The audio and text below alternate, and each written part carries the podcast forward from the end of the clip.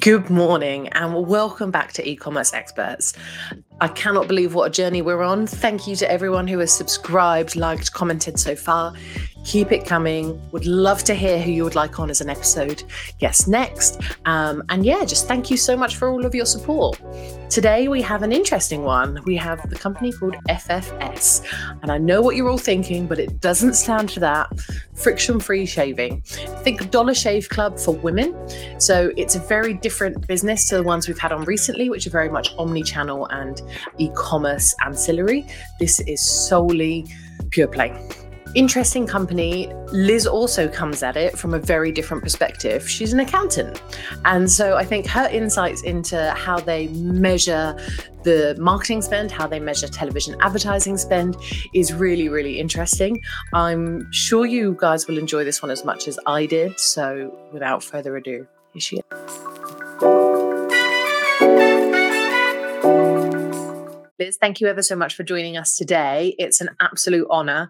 And as I just jested with you offline, I've been coming up with all types of acronyms for FFS ever since I've heard of it. So, yeah, thank you ever so much for joining us. FFS. what does it stand for, really? Well, we all know what FFS can stand for. And in its quirky, cheeky way, that is why it was created as the initial brand name. It represents the frustration that you can get from shaving. So, for example, you go in the shower, you go to shave. Ah, it's rusty, it's blunt. So, what do you say? Or you want to go out with the girls on a night out, you want to wear a nice dress, you go to shave. Again, you, you haven't got any blades. So, it's a play on that, really. It's play on the frustration in relation to um, buying shaving products or just not having them conveniently in your house when you need them, the expense of female shaving products. So it's it, it, encompasses many different things, but we love it because we can use the acronym to play on for our marketing, as, as you've mentioned, and that gives us quite a scope when we're we're doing marketing activities. Gives us a bit of fun in the office as well. We love the FFS acronym. Some people may be offended by it, don't like it. We still get comments on our social media going, "Do you guys know what this means?" oh, yeah, we, we do. It was sort of on purpose, and you know, people will remember us for it as well when I first looked at it, friction free shaving was the first thing that came up. Is that your official, unofficial title, or do you consider yourself FFS? We now consider ourselves FFS. We did initially launch as friction free shaving, but last year we rebranded and renamed the company so it is FFS Beauty. So FFS now does uh, mean various different things. Oh, that's brilliant. And so subscription shaving as a whole, as a marketplace, really became prominent with the Dollar Shave Club and, and the businesses around that. Have you jumped on the back of that success? What's the story behind FFS as a differentiation to those in the market already? When FFS was created back in 2015 by the founders, it was off the back of the men having a subscription service available to them. So we had the Dollar Shave Club and we had Cornerstone in the UK. And they were together and they realized that, you know, no one's doing this for the women. And they spoke to their wives and, and talked to them about like, their frustration of shaving. And, and it, it just seemed an obvious thing to do. Why have these big companies forgot women? So one of them had a very strong background in um, the postal mailing industry. So it just made sense to, to get together and create a subscription company for, solely for women. And at the time, we were the first doing that. Why do you think it is that so many industries forget women? because shaving's not the only one, is it? Every industry you think of, women are always the second thoughts. Maybe it's because a, lot of companies grew off the back of um, men first, especially the, the shaving industry. The men's blades have been known to be more superior than women's blades. And maybe they feel that men are an easy market as well, especially in shaving, because pre-COVID, men would go to the office and shave. So it's it's more of a regular thing that they would definitely do. So maybe it's just the easy play, the easy market. I definitely think it's got to be something similar to that because the only industries that are necessarily female first, you could argue, would be fashion or beauty. And that feels horrendously stereotypical. They're the ones where you do have brands thinking about women first. Before men. So I'm I'm glad you've caught on shaving and I'm glad you guys have managed to make it a success because so many brands do try to do it and unfortunately it, it doesn't quite play out. Whether that's because women are more likely to go to a shop and buy it rather than online who knows? What do you think has been key to the rapid growth of ffs being first to market always helps. Obviously you, you're there, you're, you're, first, there's no alternatives. People may have seen the men's alternatives and go, well, actually, no, I want the women's brands. It's cheaper advertising because you're first, you've got less competition. But we're also quite agile. As a startup small company, you can change quickly. So you can see what your consumers are doing, you can see what their needs are and change to them. So the whole rose gold razor, which has been so successful for us, and it's been a key iconic razor that came out of, in a way, a mistake. So when the first set of razors were purchased, they asked for yellow gold, but what was delivered was rose gold.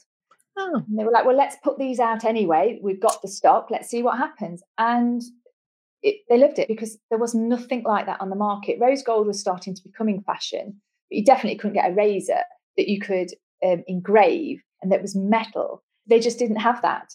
So off the back of that, it was decided to design our own razor and it was going to be rose gold plated because again it was unique to the market and, and, why not have something that's quite special and nice to to shave with? Why does it have to be a cheap horrible nasty plastic thing? And that's been part of our success just being different to what was on the market because it was plastic razors or your other metal safety razors which a lot of people choose not to use for for various reasons. So we were first to the market and quite unique. Absolutely. And now people don't want to be using plastic as much. I know there are so many reusable razors on the market, but they're still all plastic. They're all still that same material. And you're right. I've never really thought about it that much. But the men's ones are always nice and metal and they always look a damn sight better. It's a classier product. It's just nice. It feels nice in your hand. It feels very different. You used to very lightweight razors. And when you pick one of ours up, the first thing you notice is the weight. But it was designed to fit a hand. So it's hopefully a comfortable hold for someone. So it's making that experience just uh, feel nicer, more luxurious than going in your shower and having your pink plastic thing hanging up. And also, when you go to replace your razors, it, you forget which ones you, you picked. So you, you may buy it from your supermarket and you've got an array of these pink plastic things in front of you which one did I buy? Which refill do I need? And you end up buying the whole system again. you absolutely do. I don't want to count how many Venuses I've got in my bathroom because I just can never remember which head it is. Exactly. Yeah, that really is a challenge. I, I like that you guys have tried to be different and you've tried to stand out from that perspective. It's a good job that obviously part of the founders had experience in mailing because I actually imagine mailing razor blades isn't the easiest thing to do in the world. Have you had any challenges with that? Because is a postal product. We're not in all the time. We're not there to sign for a package. Are there any challenges? This is just, I'm just interested now. Well, what we did, because um, one of the founders had such amazing knowledge of the postal system, everything has been designed around that postal system to ensure that it does go through your letterbox, to ensure that it is posted in the most efficient, easy way. So when the handle was designed, it made sure it fitted into the right box to fit through a letterbox. So it was all thought out from the very concept, and that's made it easier for us and, and remove some of those challenges. As we brought in more products, such as our three step process, so the, the scrub, the shave cream, and the balm, obviously that is too large to fit through most letterboxes. It does fit through some modern letterboxes. So that is a little bit you know trickier that people may have to go to the post office or be in when, when it's delivered but 90% of our deliveries are are the blades and that fits through your letterbox. So our service is meant to be convenient. That's what we're trying to do. You know, people lead busy lives now. They, they don't have to think about having to go to the post office to pick their parcel up or going to the shops to buy the blades. They're there for you. And, mm. and that's what we want to offer there is nothing worse than the queues at the post office. I think everybody will identify with those, particularly with their restricted hours. You just, oh, it's just nothing worse. Exactly. Yeah. okay. So you started off as razors. You've obviously now diversified into scrubs and balms as well. Yes. Yeah. Without giving away your secrets, of course. How do you see the brand diversifying further? Because there is a huge, a huge market gap for female hygiene products. I'm not talking about your typically sanitary items, which have obviously been covered quite profusely now, but eh, the other side of hygiene. Do you see yourselves moving and growing within that market space? That is something we started to do sort of over the, the last 18 months. We have extended our range more. We brought the three step process in because, again, it was something that was available for the men. So you have a better shave if you exfoliate first because it brings those hairs up, gets rid of the dead skin. When you're shaving, you want a nice quality shave cream so the, the blades glide over your skin. And then you're going to finish the process off with a moisturizing cream just to, to hold that moisture into your legs and so you don't get horrible dry legs it's it's part of the process. So that was a logical step for us to bring that into the shaving regime. Going forward from that, we've brought out a, a natural deodorant. You want to put something on your armpits that's gentle on your skin, that doesn't have any nasties in it. So we have developed our own deodorant that is just kinder on the skin, and especially after shaving when it, you're potentially more sensitive. And then moving on from there, we've brought out a fake tan. Some ladies, you shave your legs, you want your legs to look their best, especially when you're going out. So you put fake tan on if, if that makes you feel better about yourself. So we're trying to provide that whole experience while also looking at trying to be sustainable as possible and to not have any nasties in there and try and be as natural as possible as well. So there's sort of the ethos of what we we look at when we're developing our products and what we're going to give our customers. And we're very fortunate. We have a very loyal large customer base. So we can ask them, what would you like to see from us? We use that sort of market research to help guide us because that's what we're here for. It's, it's our, well, members as we call them. We want to provide them a service that that they're happy with. That was absolutely what I was going to ask you next. I was going to say, okay, so how do you work out which routes in order you want to go down in order to diversify? And you ask your customers, which makes absolute logical sense because if they're already buying from you, they're going to be exceptionally more loyal if you listen to them. We've interviewed a few founders now, and those businesses that have done that and really listened, even to the criticisms, are the ones that seem to be thriving. And when they've gone out for crowdfunding or when they've gone out for investment, have found it easier, probably because they've listened to their consumers. Have you guys had to go out for investment? Yes, so they did initially back in 2017. They, um, they, they went out for investment just to help grow the business to get it to where it needed to be. And that was one reason why I joined the company because after receiving their, their significant investment, they they needed just someone more uh, on the on the financial side. So that's how I joined the company just to bring things in order on that side. oh, that's a wonderful tie-in. So Liz, you've gone from accountant to starring in FFS television adverts to MD how does that journey happen? Hard work. um, I've grown with this company. I, I, joined it four years ago now. It was a startup company. It was a, a, little bit of a risk when I initially came in, knowing that they were a startup, sort of doing something new. It was really exciting as well. So I, have grown with the company. I've, I've grown with the founders. Um, I've helped them and assisted them, and I've seen how the the company has become the success and what are the drivers behind the company becoming the success it is. And from there, it, it just progressed over the years that I joined the board. And then January this year, I, I moved into the managing director role, which is for me an amazing challenge. Um, it's also an honour that the, the founders handed their business over to me and, and have given me that the faith that I can undertake the role as well. And, it, and, it's brilliant. I love working here. The change in your career, I wouldn't have expected it. If someone had asked me where I would be five years ago, I certainly wouldn't say where I am now. But you've given a challenge, you're going to run with it and, and learn and, and take it on the best you can. You didn't expect that in your future you were going to be shaving your legs in front of millions of people. I don't understand why not, Liz. When I was training to be accountant, that was definitely not in the remit at all. But, you know, you've got to step out of your comfort zone. You can stay safe for the rest of your life and you, you may have regrets, but you just got to do it. Do it all.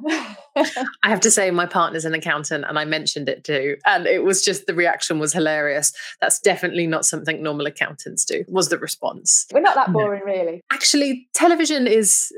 We joke about the advert, but television's a big risk, and it's a huge investment. What made you guys do it? Because you are such an online focused brand yeah. it, it's not something you typically see of your everyday e-commerce startup. This was actually our second advert. So we did one back in 2018 And we were one of the first people to show real leg hair being shaved. Mm. Uh, I know you, you were shaving a, a clean shaven leg and you got these beautiful legs. So we did have an advert in 2018 that showed real leg hair being shaved. And it was a real success for the company. It really helped drive the growth. So COVID hit last year, digital advertising became really cheap, pretty easy, really, initially. And then this year, more companies have moved on to digital advertising. It's become harder, it's become more unpredictable. So it's just looking at other avenues that could have worked for us or could work for us. So it's a case of looking at the data, looking at what's worked for us in the past, and saying, well, do we take the risk and do it again? Because it is a risk doing a TV advert because you've got that upfront cost, you've got that unknown. You don't really know what it's going to produce. Where you invest your money in something like Facebook, you know what you're getting. So yeah, we, we took the plunge, decided to, to, to go into TV again, give it an, another shot. Facebook it was our main platform that has made us grow. It has been harder this year um, due to various changes and the fallout from COVID. So yeah, we gave it an, another another go. wow! How will you measure the success of it? Brand awareness is hard to measure. So we obviously used your the general um, analytical tools that are available to see that the sessions increased um, and our conversion rates and and and our subscriber numbers. It, it definitely wasn't the success back from 2018, but the world's moved on so much. It, we've changed. We're in such a unpredictable, different space. You can't really draw parallels anymore. No one knows how the market's going to react. TV advertising itself has also changed a lot in the last 12 months.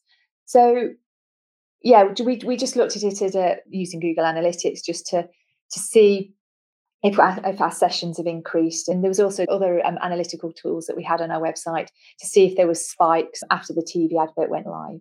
I think it's interesting. A lot of because it isn't trackable. It's not as it's not as easy. You can't get the same level of data from it. I think it's interesting how different brands try to do it. HelloFresh, I'm sure, is one of the most renowned brands for doing it. And they ask, they mention a voucher code and try to get you to put the voucher code in to track it. But again, how many people do, how many people don't, and they click a voucher exactly. on the website instead. You can never you can never be 100% sure. But as an accountant, I felt like of all the people in the world to ask, you were going to be the person that gave a genuine answer on it. and that leads me perfectly on to one of the questions we had from our community, Jake, the CMO from Piglet, which is a luxury linen and uh, nightwear company, really, really comfortable bed sheets as well.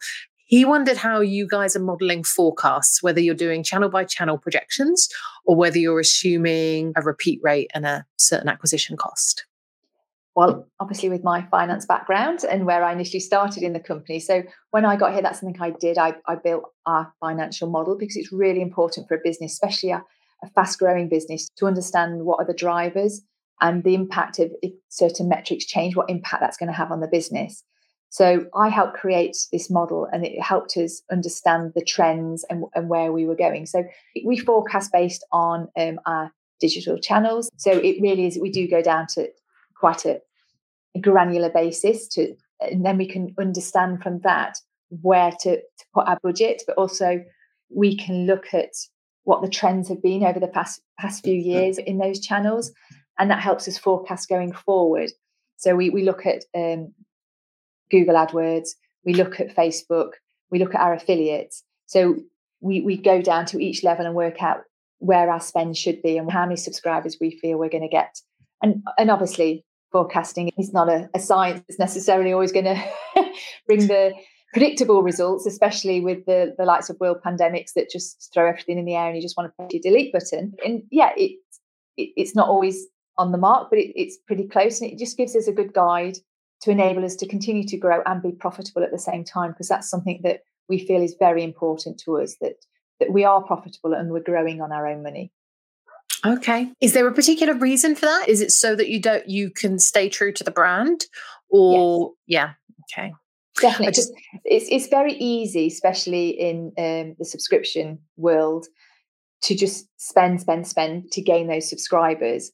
And, and and it's not cheap to buy those subscribers initially. And you can lose sight of your bottom line. So it, we are a business built on yes, initial investment, but also looking after the profit and and making sure we're reinvesting wisely. I think that's very wise. It's you're definitely led by an accountant. I know that's you, but you can you can just tell by the way you speak. It's wonderful. And with that, with the growth that you've seen over the past year, do you consider that to be repeated? Will you be able to continue at that trajectory for the next year, or do you think you have benefited, should we say, from from the pandemic? The pandemic for us has been um, sort of very split. So initially, when we had the first lockdown last year, April, May for us were just was just amazing. It was our, our growth was was off the charts because people couldn't go to the shops. You could no longer get your wax. So people were looking for that alternative, and nobody had been through a pandemic before. They didn't really know what to expect. And all of a sudden, people were at home and like, oh, I'm just going to go and spend. And and they, they had to go and find an alternative. And there was still that confidence in the market to spend. As I mentioned earlier, the advertising space was was cheap. A lot of people had pulled their advertising, and yeah. a lot of brands hadn't got their e-commerce up and running. So we were ahead of the curve, and trying to keep up with that was a business challenge in itself. So last year was, the, especially the early part of the lockdown, was amazing growth for us. Then, as you moved into winter and November time, you took away a lot of the reasons for ladies to shave. We, we are a seasonal business. Um, we, we know that ladies don't always shave as much in winter for various reasons. But the reasons that ladies shave, which is varied, was starting to be taken away. So you, you can't go out with your friends because everywhere was shut and you weren't allowed to go and socialize. You can't go to the gym. You can't go swimming. So that was all shut. You can't go and do your team sports. I was a key netballer, couldn't go and do that. And you know, women do shave for women. It's one of those funny things. You, you go and play netball and don't look at my legs. I've not shaved. you know? so you're not going to work. You're doing Zoom calls. So no one cares what your armpits are doing and your legs are doing. So you really have taken away those reasons to shave. We ticked along, but there was no growth there. And we looked after the subscribers we got. Then we came into this year from a very long, cold winter, again, taking away reasons for people to shave. So people tend to stockpile.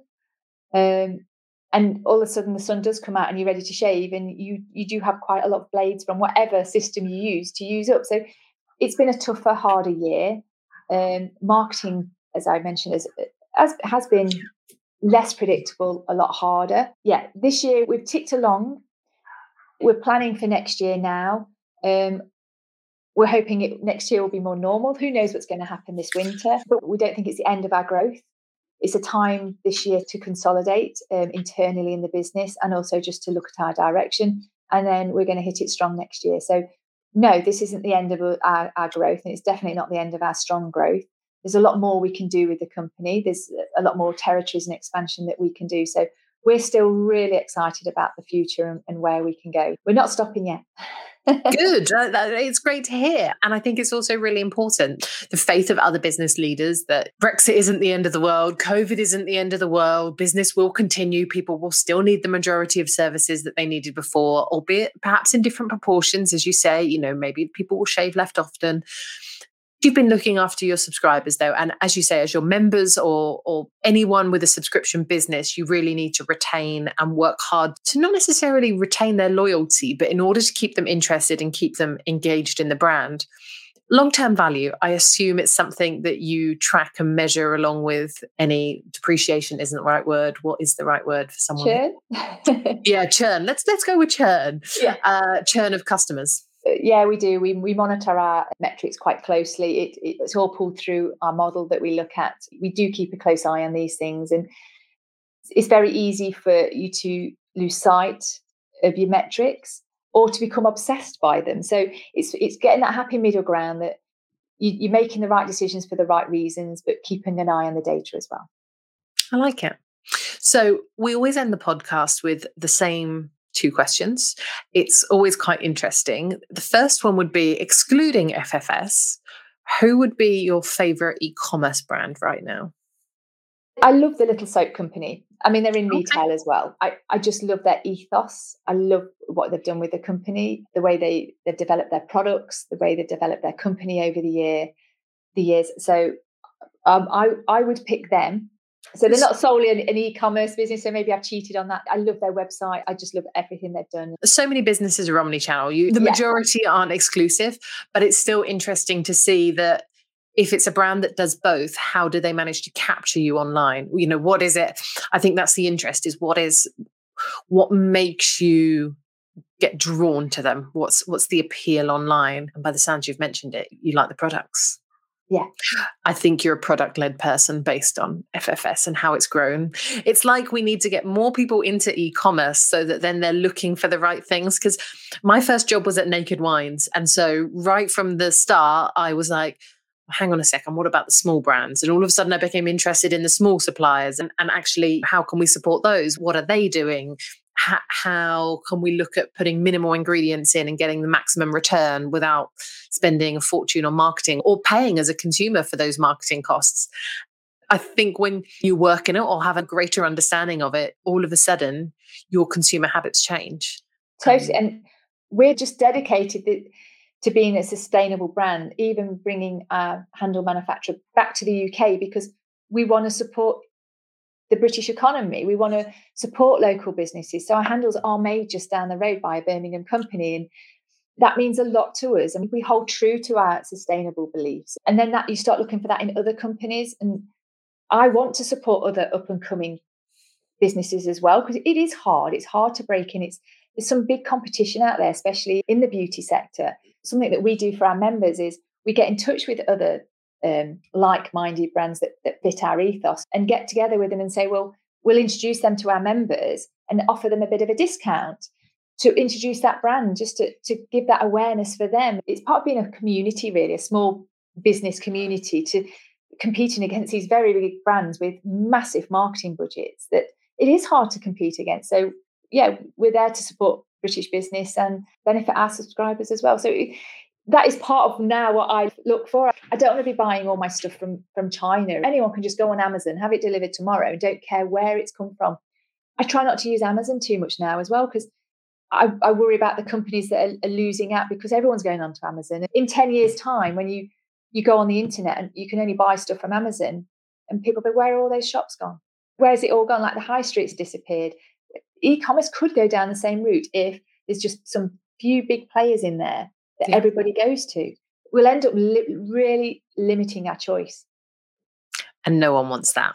There's nothing worse. There's actually nothing worse now when you go online and heaven forbid because of the the very challenging logistic scenarios that everybody's had in this pandemic only having one option isn't acceptable still You're like where's my choice gone well you go to high street now oh, all the shops are shut yeah, when was the last time did you go and buy something from the shops to keep that shop open? You know, so yeah. yes, we will complain about it, but we were part of the problem because convenience. Eh, we have busy lives now, and it's all about convenience. The one I miss the most is sports shops on the high street because there is now only Sports Direct. Yeah. You know, if you try oh, and find another one, it's impossible. No. And I refuse to shop in Sports Direct. I'm, I'm a total decathlon girl, so um, yeah. or, or online. But they're your only two choices, aren't they, on the high street now? And I yeah. think that's really interesting because or very expensive niche brands. yeah, but the majority of cities still don't have those. I mean, we're from Cambridge, so okay, we have a Sweaty Betty, but that's the extent of it. It's Sweaty Betty Decathlon or Sports Direct. I'm about to run my first marathon in two weeks, so um, Wow. I, I, do like my running gear, and I'd love to go to shops and and see it and try it on, but you, you just don't have them options. So yes, decathlon. and very last question is: if you had one question that you would like the answer to from so, well, I'll probably ask the next guest on the podcast, but if you would like an answer from our e commerce community, what would you like the answer to? That is always a, a tricky question. I'd say what is the most important thing to you that means your business is a success? So how do you know your business is a success? What what is it? Is it your customer satisfaction? Is it having a happy work team? Is it a a metric figure like your turnover? What what means success to you? Because success means something different to everybody. That's really interesting. So now you've got to answer that, Liz. What's success to you? well, for me, I think FFS is already a success. We broke into the market. We were first to the market. We did something that other people hadn't done. We, we paved the way, and that's a success. What does success look like going forward? For me, it's yes, the easy one's growing the subscriber base, but it's it's creating a go-to brand. It's creating a brand that people respect and like. It's not just about selling a product. It's about selling well-being, about making you feel good about yourself. And yes, it's razors or fake tan, but it's actually how does that make somebody feel? And to me, that's a success if we're getting that over and actually making people feel good about themselves. That is wonderful. That's really a really nice and Angela, who is the general manager of Rodd and Gunn, a clothing brand, said something that's, I think, equally endearing. She answered a similar question on the first episode, and her answer was We care about how much people are talking about New Zealand because they're a Kiwi brand. And she said the more they're talking about New Zealand, regardless of whether it's us or, or not, the better because actually they're promoting their heritage, they're promoting the country that they love and everything they stand for. Yeah. And so actually yours isn't a million miles away from that. FFS is such a brilliant name. Whenever I look at companies, look at brands we're going to talk to, look at different people in the market, there's always something that stands out. And no one can deny that FFS does not stand out for every reason you've said, for doing everything differently, being just different in the marketplace. And I go on holiday this week but I'm ordering mine for when I return because amazing. Um, and you won't regret it. It'll be the best shaving experience you've had, I can guarantee. I can't wait. But I have to be controversial and say I'm not opting for rose gold. That wasn't the one that appealed to me. Well, do you know what? I love the chrome ones. I've actually gone off the rose gold, maybe because I've seen it thrust in front of my face for four years, but I love the chrome ones. I, I, I really do. And actually, mm. quite like the coated ones as well. I just think they're quite pretty without being too girly pink. That's me to a T just there. I don't want it too girly. Thank you very much. Well, look, Liz, thank you ever so much for your time and insight. I think particularly those who are data driven will really enjoy this episode because they'll like your answers on the technical stuff. And I think it's been really interesting to get someone who hasn't had a traditional ecom background's perspective on the e-commerce market because that's not something we get a lot. Often people are either digitally native or yeah. bust. Yeah. So thank you. No, thank you for asking me. I've um, I've enjoyed the chat.